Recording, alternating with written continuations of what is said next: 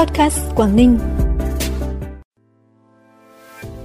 Hoạt động xuất nhập khẩu hàng hóa tại Móng Cái diễn ra thông suốt. Công an tỉnh Quảng Ninh phát động học tập gương dũng cảm của ba liệt sĩ Công an Hà Nội.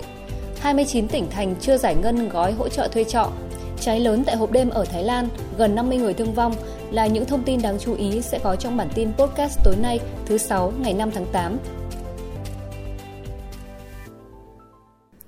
Thưa quý vị và các bạn, làm việc với Ban Thường vụ huyện ủy Tiên Yên về kết quả thực hiện công tác xây dựng Đảng, hệ thống chính trị sau Đại hội Đảng bộ huyện nhiệm kỳ 2020-2025 vào sáng nay, đồng chí Trịnh Thị Minh Thanh, Phó Bí thư tỉnh ủy, đánh giá cao công tác lãnh đạo chỉ đạo của Ban Thường vụ huyện ủy Tiên Yên, trong đó có triển khai đồng bộ những chủ trương nghị quyết của Đảng, sắp xếp kiện toàn thôn bản khu phố, đặc biệt đã giảm được 43 thôn khu, tạo sự ổn định, đồng thuận cao trong nhân dân. Chia sẻ với những băn khoăn của huyện về biên chế công chức, đồng chí Phó Bí thư tỉnh ủy yêu cầu địa phương thực hiện giả soát lại đội ngũ cán bộ, chia theo độ tuổi, lĩnh vực đào tạo khác nhau. Nếu xét thấy có lượng biên chế ít, không đảm nhiệm được số lượng công việc lớn, đề xuất ban tổ chức tỉnh ủy và Sở Nội vụ cân đối lại số lượng biên chế giao cho Tiên Yên, đảm bảo phù hợp với tình hình thực tế, mạnh dạn đề xuất tỉnh điều động cán bộ tăng cường đối với một số ngành, lĩnh vực còn thiếu.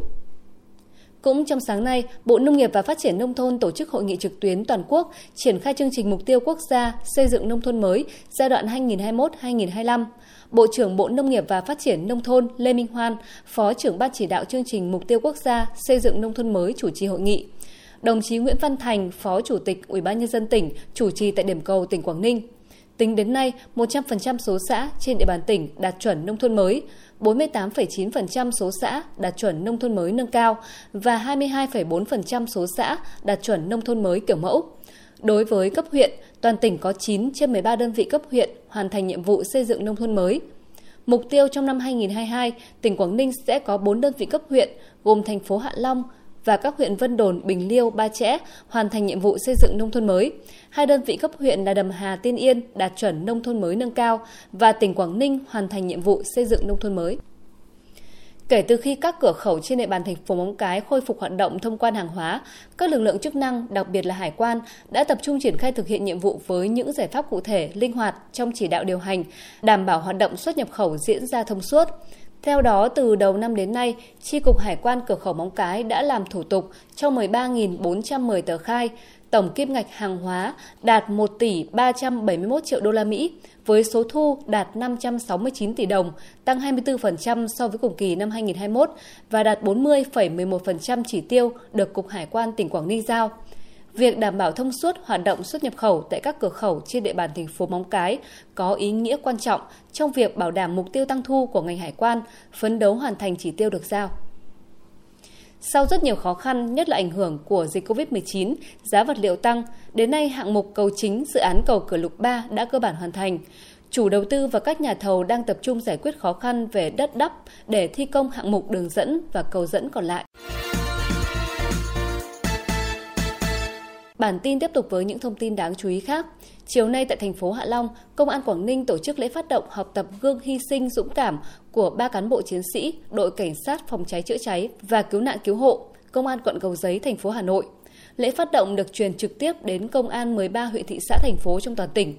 phát động phong trào học tập gương dũng cảm của ba liệt sĩ Công an Hà Nội, lãnh đạo Công an tỉnh đề nghị công an các địa phương, đơn vị đẩy mạnh học tập, nêu cao tinh thần trách nhiệm, không ngại khó khăn, gian khổ hy sinh vì an ninh trật tự, vì cuộc sống bình yên và hạnh phúc của nhân dân. Phát huy tinh thần tương thân tương ái, tại buổi lễ, cán bộ chiến sĩ công an toàn tỉnh đã quyên góp ủng hộ gia đình thân nhân các liệt sĩ Đặng Anh Quân, Đỗ Đức Việt và Nguyễn Đình Phúc.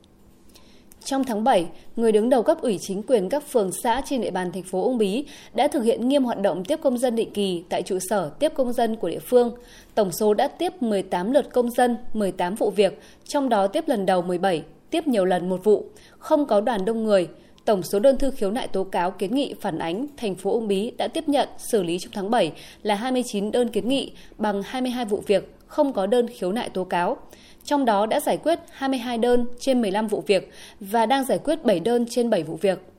Sáng nay tại Trung đoàn 244 thành phố Uông Bí, Bộ Chỉ huy Quân sự tỉnh Quảng Ninh phối hợp với Trường Quân sự Quân khu 3 tổ chức khai giảng đào tạo sĩ quan dự bị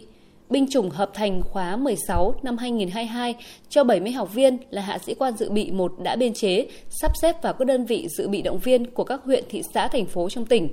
Trong thời gian 3 tháng đào tạo tập trung, các học viên sẽ được trang bị những kiến thức cơ bản về lý luận chủ nghĩa Mark Lenin, tư tưởng Hồ Chí Minh, luật lực lượng dự bị động viên, luật dân quân tự vệ, kiến thức cơ bản về hoạt động công tác đảng, công tác chính trị, điều lệnh đội ngũ, điều lệnh quản lý bộ đội, kỹ thuật chiến đấu bộ binh, địa hình quân sự, nhằm phòng ngừa kéo giảm tai nạn giao thông từ gốc, góp phần bảo đảm an toàn cho nhân dân và du khách, Công an thành phố Hạ Long đã và đang tiếp tục tăng cường tuần tra, quyết liệt xử lý nghiêm các trường hợp lái xe vi phạm quy định nồng độ cồn, sử dụng chất ma túy.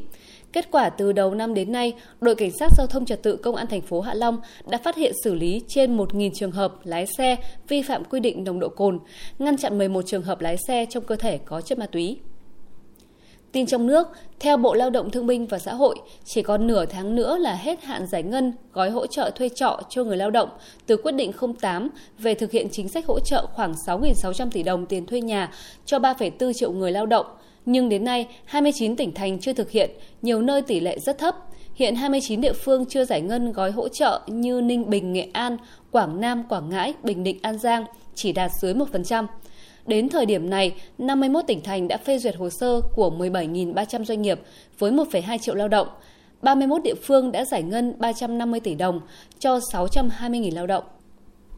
Tin quốc tế, ít nhất 13 người thiệt mạng và 35 người bị thương sau khi hỏa hoạn xảy ra tại một câu lạc bộ đêm ở tỉnh Chonburi, đông nam thủ đô Bangkok, Thái Lan vào dạng sáng nay. Tất cả các nạn nhân đều mang quốc tịch Thái Lan, hầu hết đều là khách du lịch. Do hộp đêm có rất nhiều vật liệu dễ cháy, đặc biệt là lớp xốp cách âm, nên ngọn lửa nhanh chóng lan rộng, việc khống chế gặp nhiều khó khăn. Lực lượng cứu hỏa đã phải nỗ lực dập lửa trong hơn 2 giờ trước khi kiểm soát được đám cháy, đồng thời sơ tán người dân khỏi hiện trường. Tuy nhiên toàn bộ tòa nhà đã bị cháy rụi. Nguyên nhân dẫn đến vụ cháy hiện đang được điều tra.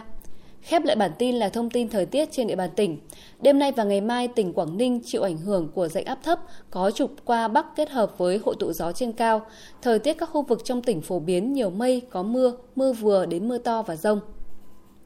Trân trọng cảm ơn quý vị và các bạn đã dành thời gian quan tâm kênh podcast Quảng Ninh. Xin kính chào tạm biệt và hẹn gặp lại.